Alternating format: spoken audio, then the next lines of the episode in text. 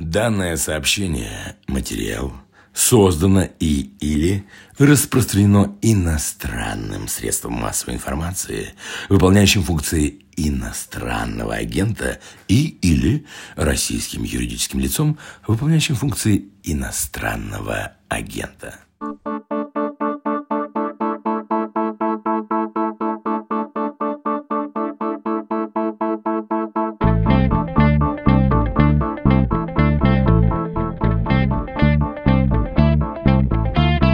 Помните, пару лет назад были большие, для тех мест особенно большие, акции протеста в Ингушетии из-за границы с Чечней. Там был вроде как обмен территориями между субъектами федерации с целью окончательной демаркации рубежей. Чеченской стороне, если судить по поведению властей республики, тогда и позже все понравилось, а многим ингушам наоборот, хотя на своих митингах они вели себя, в общем-то, мирно, несмотря на то, что это для них крайне болезненный вопрос. Я говорю про земли республики.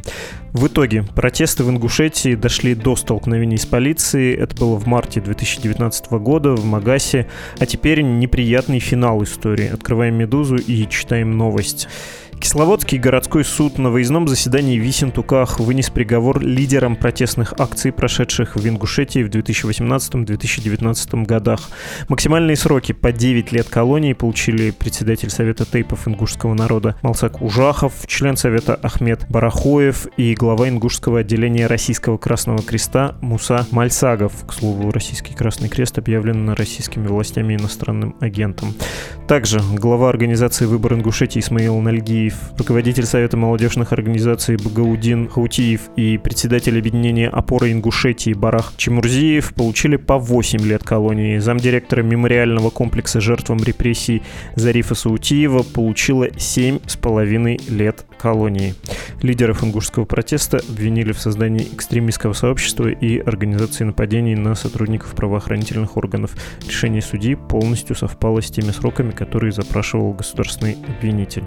В общем, как вы поняли, итог общественной дискуссии в отдельно взятой республике по поводу того, в каких границах ей жить, понятен. Давайте разберемся сейчас, окончателен этот итог или нет, как проблема себя еще может проявить. Ну и давайте посмотрим на прошлое, с чего все началось. Чуть не забыл, это подкаст «Что случилось?». Он посвящен новостям, которые долго остаются важными. Меня зовут Владислав Горин.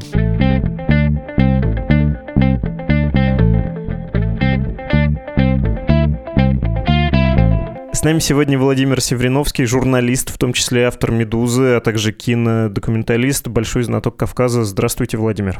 Добрый день. Хочу вам предложить поговорить про чечено-ингушские события и начать с истории, с характеристики проблем, потому что, чего греха таить, я думаю, что знание многих наших с вами сограждан про отношения двух этих родственных народов исчерпываются строчками Высоцкого «Живу везде сейчас, к примеру, в Туле, я живу и не считаю ни потерь, ни барышей, с детства помню детский дом в ауле в республике Чечено-Ингушей». Ну, то есть была какая-то Чечено-Ингушская республика, а чего, кого, хотя это важный момент, и история ее создания, и история ее ликвидации, и Вторая мировая, и то, как эта республика распалась. Могу я вас попросить такой экскурс совершить? Ну, начинать, конечно, можно совсем из дальних далей, но, наверное, проще и правильнее всего будет начать со сталинских времен, потому что национальные республики на Кавказе были созданы по идее Сталина, который, собственно, занимался делами национальности еще до того, как стал генсеком.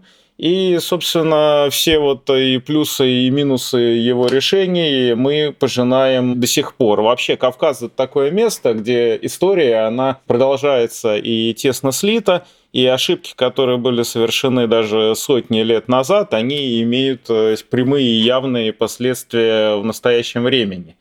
И в данном случае, ну да, вот были так называемые войнахские народы, их несколько, из них самые крупные, вот то, что мы сейчас знаем, это чеченцы и ингуши.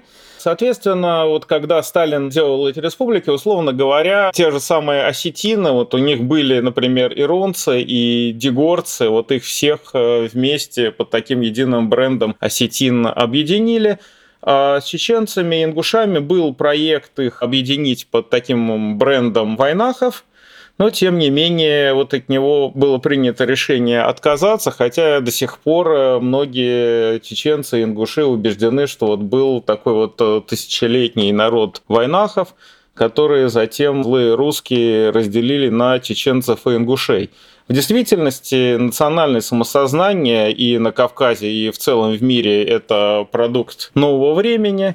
Оно сформировалось относительно недавно, и раньше это была скорее такая клановая система. Это немножко сложнее даже, чем кланы, вот тейповая система. И вот это какая-то явная граница, явное разделение между чеченцами и ингушами, оно даже вот до конца не завершилось. И многих даже ингушских тейпов, у многих локальных образований язык был, например, ближе к литературному чеченскому, чем к литературному ингушскому. То есть это деление, оно имело какую-то определенную логику, но тем не менее оно никогда не было четким. И тем более оно не было четким на границе. И на этой границе жило общество арсхойцев. И вот эта граница спорная, вот, которая в откорку сейчас ломается столько копий, она прошла через земли этих арсхойцев. И в процессе вот формирования национальности часть этих арсхойцев, они сейчас ощущают себя больше ингушами, часть из них ощущает себя чеченцами. Но, тем не менее, поскольку вот подобные все решения, они были достаточно искусственные, потому что вся эта граница, она прошла через некое такое вот общество, которое теоретически могло стать отдельным народом в других условиях, но, условно говоря, принял бы Сталин решение, чтобы это была какая-нибудь Чечено-Арсхойско-Ингушская республика. Но так бы и было сейчас, и у них было бы, скорее всего, отдельное национальное сознание. Но это не произошло, и поэтому, по большей части, там никогда не было какой-то однозначно определенной границы. И поэтому сейчас, когда ингуши спорят с чеченцами, чеченцы с ингушами, каждый приводит очень много разных карт, подтверждающих их точку зрения. Эти карты друг другу противоречат. Но, тем не менее, на мой взгляд, суть этого конфликта, она не в картах и не в каких-то территориальных претензиях ингушей к чеченцам или чеченцев к ингушам, хотя как раз очень многие люди в Чечне на это напирают. На мой взгляд, это абсолютно ложный подход. Проблема эта порождена тем, что у ингушей вот есть очень давно такая болевая точка, как территориальный вопрос. Собственно, когда ингушей и чеченцев, кстати, абсолютно вместе депортировали, Пригородный район Ингушетии был передан Сталином Осетии. Это лучшие пахотные земли, и, естественно, ингушам, это, мягко говоря, не понравилось. И когда они вернулись из депортации, им эти земли не вернули. Так что эта проблема, она до сих пор остается, к сожалению, нерешенной. И она уже после распада СССР, вот эта бомба замедленного действия, заложенная Сталином, взорвалась, породив кровавый конфликт 1992 года, в котором очень много человек погибло и со стороны осетин, и со стороны ингушей. Это было, конечно, чудовищно. И, конечно, то, что все ингуши осознают, что у них государство отобрало огромный кусок хороших земель в прошлом, сыграло очень важную роль в конфликте 18 и 19 года. А что произошло, собственно? Уже с другим народом, на другой границе. Да, простите, я хотел просто порекомендовать нашим слушателям текст, который сегодня вышел на «Медузе». Он называется «Нерешатели своих судеб». «Медуза» рассказывает историю Пригородного района, который не могут поделить осетины и ингуши. 30 лет назад они здесь воевали, а теперь не понимают, как жить вместе. Это Александра Севцова, специальный корреспондент, съездил туда, написал эту большую историю. Да, не надо путать христиан-осетин с мусульманами-чеченцами, но беда и почему болит у ингушей, понятно. Наивное, может быть, несколько уточнения. А В чем конфликт с чеченцами? Почему помимо вот того, что так остро чувствуется необходимость своей территории ингушами, почему такие отношения с близким народом? Там, я так понимаю, всякое лыко в строку, включая и участие во Второй мировой или представление о том, как кто участвовал во Второй мировой, и несмотря на общие горе-депортации, там, и несмотря на сожительство в общей республике, это все не объединяющий фактор, скорее разъединяющий, включая политику современных чеченских властей. Ну, прежде всего, хотел бы сказать, что называть осетин христианами – это очень-очень-очень сильное упрощение, потому что у них есть и народная вера, которой придерживается много людей, и есть в обществе заметный процент мусульман. Так что давайте не будем здесь упрощать. И что касается ингушей и чеченцев, то, как практически у всех кавказских народов, еще вот один мой хороший знакомый Дэйв Хэттен, антрополог из Америки, говорил про Кавказ, что это деликатный танец невероятного гостеприимства и невероятной же ксенофобии. У всех практически соседних народов есть друг к другу претензии. И, естественно, они есть и между чеченцами и ингушами, потому что со стороны чеченцев к ингушам такой взгляд, как такой вот, это, конечно, наши братья, но это младшие братья, и хорошо бы их как-то вот с нами объединить, и чтобы вот мы все стали чеченцами, что большинству ингушей не очень нравится. Но при этом хочу еще раз подчеркнуть, что конфликт 18 года ни в коем случае не был конфликтом чеченцев и ингушей. Он не так появился, причины были абсолютно другими. То есть это был не конфликт национальный, это был конфликт народа и власти. Причем абсолютно четкий и абсолютно понятный, и почву, к которому власть подготавливала как власть предшествующих периодов в лице Иосифа Виссарионовича, так и непосредственно власть, которая довольно долго рушила свой авторитет. Так что предпосылки были созданы еще до этого. Нужно не забывать, что даже муфтият Евкурова незадолго до этих событий отлучил от, не скажу от ислама, но от общины. То есть он ухитрился поссориться и с официальным муфтиятом, и с салафитами, так что позиции его были достаточно шаткими. И в это время было принято решение на государственном уровне, которое касалось не только Чечни и Ингушетии, о том, чтобы четко определить границы между республиками. Само решение по себе довольно здравое, и сначала было сказано тоже, что это будет все довольно здраво осуществляться.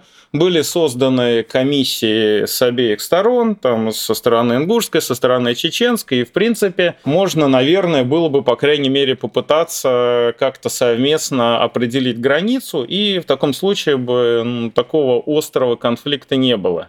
Но это дело застопорилось, к какому-то заметному результату не привело, и что произошло дальше? А дальше просто глава Ингушетии и глава Чечни вместе собрались, и вот если вот брать слова Рамзана Кадырова, которые он уже впоследствии произнес, ему даже Евкуров предложил этот вариант границы. Не очень понятно, откуда он его взял. Кадыров согласился, и они вместе так порешили, заключили это соглашение, а дальше произошли очень некрасивые вещи. Но прежде всего это делалось абсолютно втайне от людей. И когда разные вот чеченские дорожные рабочие начали появляться в областях, которые ингуши считали ингушскими, власть им говорила, что нет-нет, все нормально, эта ошибочка вышла, не беспокойтесь, никто никаких земель отдавать не будет. А потом внезапно обнаруживается, что в нарушении всех регламентов вот это соглашение за одно единственное голосование, вместо голосования в нескольких чтениях, оно уже выставлено, собственно, на голосование парламентом Ингушетии. Естественно, взволнованные люди подтянулись в Магас, голосование было анонимным, к людям вышли депутаты, и все сказали, и многие впоследствии даже поклялись на Коране, что они голосовали против этого соглашения, все в порядке. То есть большинство депутатов сказали, что они голосовали против, соглашение точно не пройдет. И люди успокоились, обрадовались, и тут же оглашают результаты голосования, что большинством голосов это соглашение принято. И тут опять же подготовлена очень хорошая база, потому что все люди на Кавказе прекрасно знают, как проходят все голосования, включая голосование на президентских выборах, на парламентских выборах. То есть если в каких-то центральных областях России речь идет о каких-то локальных фальсификациях, то на Кавказе эти фальсификации абсолютно тотальны, что подтверждает и мой личный опыт наблюдений, и опыт многих других людей. И люди просто поняли, что власть им сначала лгала, а потом, скорее всего, она фальсифицировала итоги голосования, и это был такой плевок в лицо. Плюс вдобавок еще и вот живую рану, вот еще не зажившую после конфликта в Пригородном районе, им таким образом расковыряли. И, естественно, началось возмущение. Глава республики вышел, попытался поговорить с людьми, в него там кинули бутылкой, его охрана начала стрелять в воздух, но, тем не менее, им пришлось, конечно, ретироваться, и понеслось, и возник этот самый митинг, который потом продолжался несколько недель. Если можно, давайте на паузу поставим в этом моменте по закону жанра на высшей точке, чуть-чуть остановимся, потому что не вернуться невозможно будет, а какие-то детали хочется уточнить. Вы сказали, Магас чисто справочно. Это новая строящаяся столица, до сих пор строящаяся Ингушетия, один из самых молодых городов России.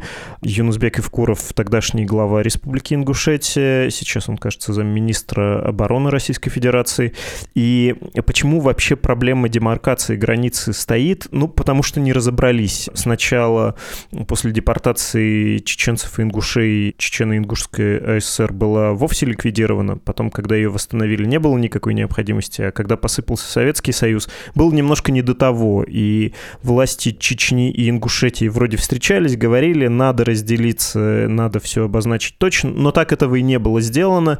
И 18-19 год процесс пошел, но пошел, как вы рассказали, крайне закрыто, не вызывая доверия, без обсуждения. Наверное, можно было бы поговорить с ингушами, с чеченцами, сказать, мы сделаем так, кто хочет туда-сюда. Ну, в общем, затеять какой-то долгий, но более прочный процесс. Но этого сделано не было, и, наверное, не способны нынешние администраторы в Российской Федерации, в том числе на Кавказе, ни на что такое. Режим спецоперации показал, что так нельзя с людьми. Люди возмутились. Да, они возмутились. 18-19 год, пик, весна 19 года, разгон. И там всякие же еще были детали, которые показывают, насколько всеобщим было недовольство ингушей.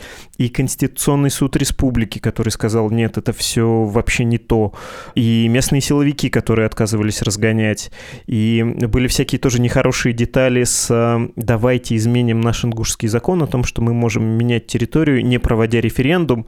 Но это тоже делалось так с хитрецой, и народу это чертовски не понравилось. Да, я вас перебил ради странички Википедии. Простите, можем продолжить. Спасибо за такую справку подробную. Вот, тем не менее, все-таки вы, мне кажется, немножко смешали два митинга, потому что их же было два, и первый был, для России абсолютно беспрецедентный по целому ряду параметров. Во-первых, потому что десятки тысяч протестующих заняли столицу субъект федерации, по сути, чего невозможно было даже представить. Во-вторых, то, что при всем при этом этот был протест абсолютно мирный и подчеркнуто лояльный центральной власти, то есть там они зачитывали поздравления Путину с днем рождения, вот прям при мне.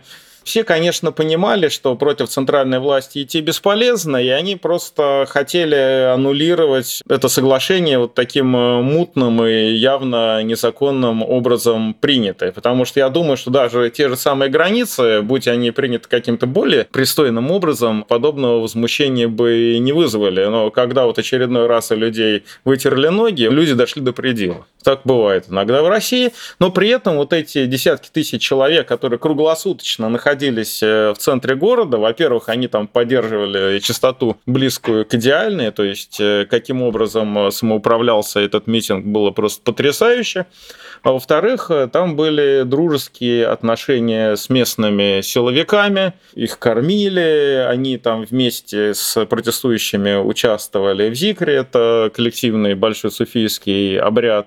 То есть такое было действительно абсолютное народное единение, которое невозможно представить где-нибудь где-нибудь на Болотной площади. А зикр-то, простите, он действительно мистический. Это вот такой танец, такая пляска, и ты вовлекаешься в этот водоворот. Это как, я не знаю, с чем сравнить, такой очень глубокий молебен, вдруг, если бы произошел между протестующими в Москве и сотрудниками Росгвардии. Да, поразительно. На самом деле очень интимный момент, показывающий общинную близость.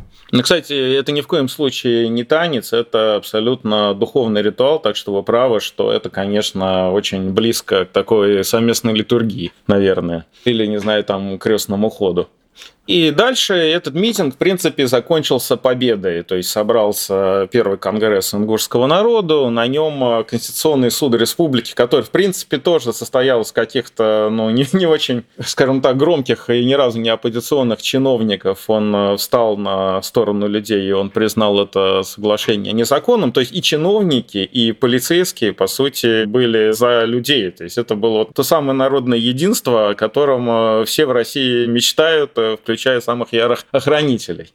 И дальше все разошлись победителями, сказали, что все, борьба переходит в такую вот юридическую форму, поскольку все уже признали соглашение незаконным, можно выдыхать, ребята, теперь всем займутся адвокаты.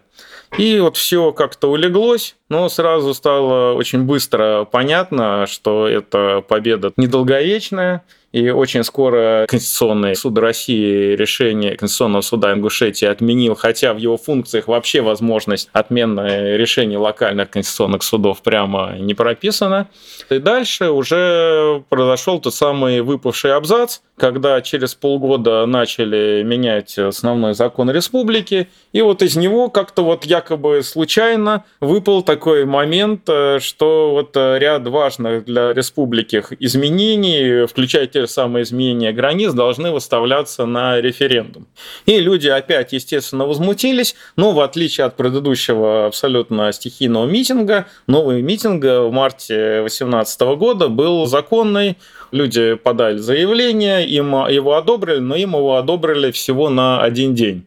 И действительно, после этого дня большая часть протестующих разошлась, но небольшое количество, около 200 человек, они остались. Они ночевали в Магасе, и, собственно, утром, во время утреннего намаза, что вот, кстати, наводит меня на мысли о сознательной провокации, произошла попытка штурма. То есть уже приезжие силовики пошли на людей, ну и можете себе представить, что мусульмане готовятся к намазу, старейшины, уважаемые люди на своих ковриках, и тут на них прёт какой-то спецназ. Естественно, они этому спецназу подручными средствами наваляли, тем самым подставившись под все будущие последствия. Ну, понятно, что эта реакция незаконная, но, тем не менее, вот я был бы очень удивлен, если бы где-то на Кавказе реакция на подобные события была бы другой. Так что они отбили атаку силовиков, при том, что местные полицейские, они как раз сформировали узкую такую заграждающую линию между протестующими силовиками и, по сути, охраняли одних от других, и из-за чего в итоге они потеряли работу, причем с волчьим билетом. А нужно понимать, что на Кавказе работа в силовых структурах – это очень важно, это то, что обычно получается за огромные, просто чудовищные взятки, на которые скидывается вся семья. Это такая вот работа мечты, это хороший такой гарантированный кусок хлеба. И, конечно, нужно было иметь огромное гражданское мужество, чтобы сознательно, по сути, похоронить свои перспективы на этой с таким трудом достигнутой работе. И после чего протестующие сами ушли, причем часть из них откололась и ненадолго перекрыла трассу «Кавказ». Ну, после чего, опять же, старейшины, в том числе и те, кого сейчас осудили, их уговорили уйти. На этом все закончилось, и начались аресты. Понятно. Что происходит с границей сейчас, с территориальным вопросом? Чем все закончилось? Потому что про старейшины, про уголовный процесс, про этот невеселый итог еще поговорим.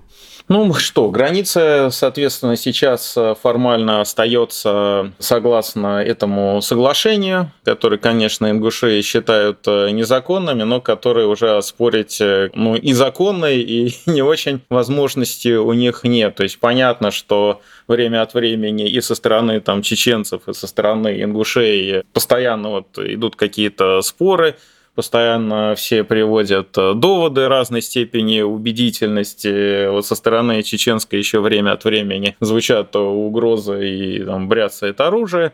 Но в общем и целом ситуация, вот, думаю, что эта граница, конечно, едва ли она в обозримом будущем изменится. Понятно. Не так давно Кадыров в очередной раз говорил про эту проблему и сказал, вот, активисты, если вы продолжите оспаривать это законное решение, мы обратимся в Москву. Если в Москве сочтут нужным, могут и обратно переиграть.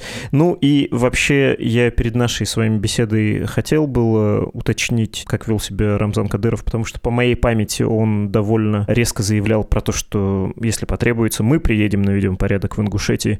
Но, вы знаете, беглый гуглинг показывает, что Кадыров с 2000-х раз в несколько лет, а иногда с разницей в несколько месяцев, заявляет, что он приедет в Ингушетию наводить порядок. Это у него такая традиция. Он и про Дагестан что-нибудь такое говорит. В общем, его претензии на панкавказское влияние очевидны. И Кадыров приезжал, и Лорд, они приезжали в Ингушетию, вот как они говорят, наводить порядок.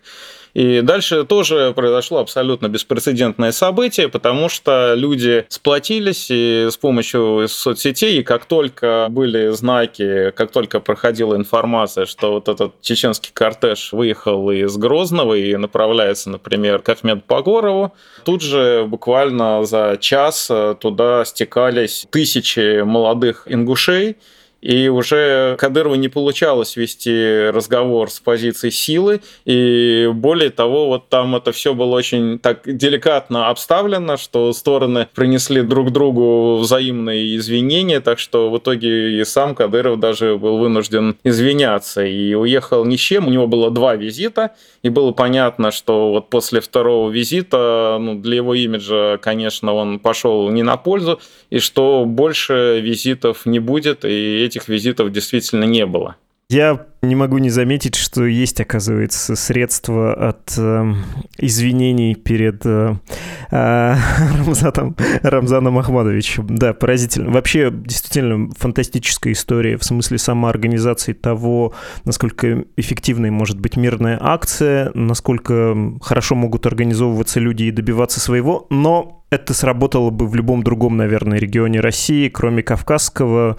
Ну, то есть мы буквально видели на севере, да, попытку объединения с Архангельской областью Ненецкого автономного округа, и там при куда более меньшем сопротивлении людей этого не произошло. На Кавказе, видимо, в том числе центр боится показать слабину, боится пойти на диалог, даже на вполне себе конструктивный. Про осужденных. Председатель Совета Тейпов ингушского народа Малсак Ужахов, член Совета Ахмед Барахоев и глава ингушского отделения Российского Красного Креста Муса Мальсагов по 9 лет колонии, глава организации «Выбор Ингушетии» Исмаил Нальгиев, руководитель Совета молодежных организаций Багаудин Хаутиев и председатель объединения «Опора Ингушетии» Барах Чемурзиев по 8 лет колонии и замдиректора Мемориального комплекса жертвам репрессий Зарифа Саутиева 7,5 лет колонии. Это вообще чудовищно. Там экстремизм, нападение на сотрудников силовых органов меняется. Но для мирной акции это просто чрезвычайно. Я не знаю, как вас спросить. Давайте самым общим образом спрошу, чего вы про это думаете? Ну, я думаю, что, конечно, это показательное запугивание, которое позиционируется как урок всем, и которое, на мой взгляд, больше всего говорит о том, что власть, конечно, и этих людей, и подобных акций очень боится и совершенно не понимает. И вот это сочетание, оно очень опасно. Даже символический смысл вот того, что женщина, которая являлась сотрудницей мемориала жертвам политических репрессий, сама получила 7,5 лет как явная жертва репрессий, просто какой-то чудовищный, гротескный символизм. И в том, в чем ее обвиняют, это абсолютно абсурдно. Ну, как вообще можно представить на Кавказе? Я думаю, что даже очень далекие от него люди не могут представить ситуацию, как в одной из самых консервативных республик женщина командует мужчинами, чтобы они еще там шли атаковать стражей порядка. Это, конечно, полное безумие и позор. Вообще, конечно, на Кавказе сфабрикованные дела – это, мягко говоря, не новость. Их довольно много, но обычно в резонансных процессах часто такой происходил компромисс, если так можно выразиться, как с тем же Аюбом Титиевым, который всем было абсолютно ясно, что он невиновен. Это глава Грозненского мемориала, которому подбросили наркотики, причем довольно смешным образом. Я прошу прощения, мемориал объявлен в России иностранным агентом, вынужден добавить. Да, спасибо. Боюсь, что сейчас все это нужно постоянно озвучивать. И было понятно, что он невиновен, и также было понятно, что суд его не может оправдать, потому что при таком раскладе нужно было бы сажать всех тех, кто фабриковал это прекрасное дело. И в итоге ему дали такой короткий срок, и практически сразу после суда освободили, чем все были довольны. Но здесь, конечно, случай другой. И, на мой взгляд, это связано с тем, что у нас государство, в принципе, очень нервно реагирует на низовые инициативы, особенно на массовые низовые инициативы и особенно на Кавказе. И теперь оно по-настоящему испугалось и решило утрамбовать по полной, что, на мой взгляд, было, конечно, очень большой ошибкой, потому что даже многие мои знакомые чеченцы, которые не одобряют претензий ингушей на эти земли, они сейчас начали сочувствовать этим ингушам. Мысль, которую я думаю, что похитил из вашего текста, про то, что протест в Ингушетии был всеобщим, несмотря на разность взглядов и религиозные разные предпочтения, люди объединились и высказывали общую точку зрения. Ну, то есть, когда вы говорите про ошибку с этими сроками, это еще и в том смысле, что это не очень эффективно. Ты не можешь наказать отдельных лидеров у движения, у которого лидеров нет, которое поддержано настолько широко. Но, тем не менее, давайте уточню, как вам кажется, это возымело какое-то действие? Все равно вот этот жесткий ответ, он повлиял на ингушское общество и активистов, и просто людей, интеллигенцию местную? Они будут больше опасаться или нет? Это не остановит нового взрыва? Конечно, они будут больше опасаться, что, естественно, выразится в радикализации, в росте какой-то подпольной деятельности, потому что им очень наглядно, доступно и убедительно объяснили, что мирный протест, демократический протест, юридические какие-то законные усилия, они не работают.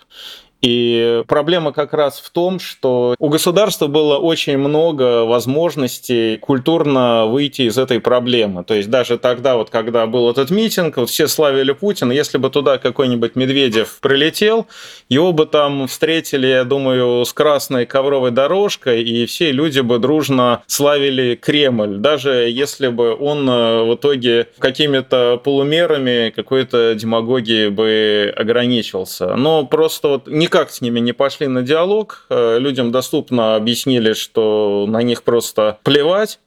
И, конечно, это такая пощечина, которая забудется не скоро, и даже в таком всегда крайне лояльном, причем исторически, на, можно сказать, несколько веков очень лояльной России республики, теперь уже эти 2 года я впервые слышу разговоры о сепаратизме, которых там не было никогда, потому что, как мы помним, собственно, почему Чечня и Ингушетия разошлись, потому что Ингушетия как раз хотела остаться в составе России.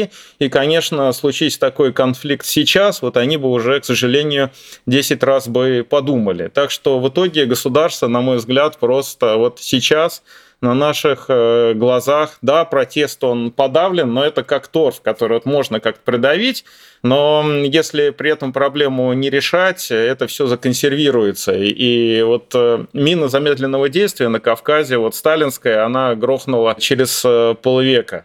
И когда грохнет мина, которую заложили прямо у нас на глазах, я не знаю, но надеюсь, что когда-нибудь у кого-нибудь хватит ума и не топтаться на ней, пытаясь закопать поглубже, а как-то ее дезактивировать. Спасибо большое, Владимир. Вывод печальный, но бесспорный. Спасибо, что пригласили, Владислав.